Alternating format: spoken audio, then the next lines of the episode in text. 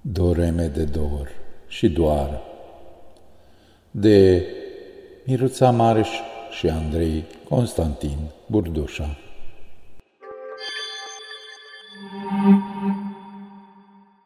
Acesta este un buchet de doeme scris de Miruța Mareș și Andrei Constantin Burdușa, care poartă titlul Doreme de dor și doar.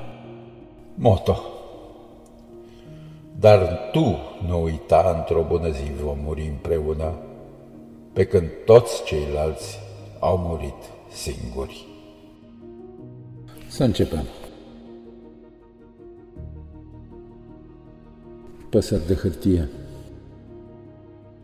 Uneori, lipsindu-mi tu de tine atât de adânc, desenez o pasăre de hârtie pe care o colorez cu mireasma ta de duminică, atunci când adormi sub radicalul brațelor mele.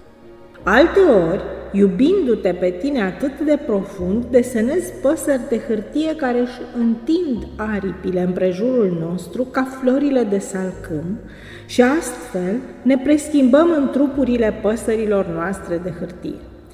Câteodată, păsările de hârtie devin orizonturi, croind semne noi de pasăre, adăugate cărților din care tocmai te citesc cetindu-mă. Din când în când, păsările devin cărți și cărțile devin păsări, îngerindu-ne până la zbor, pe semne să dor.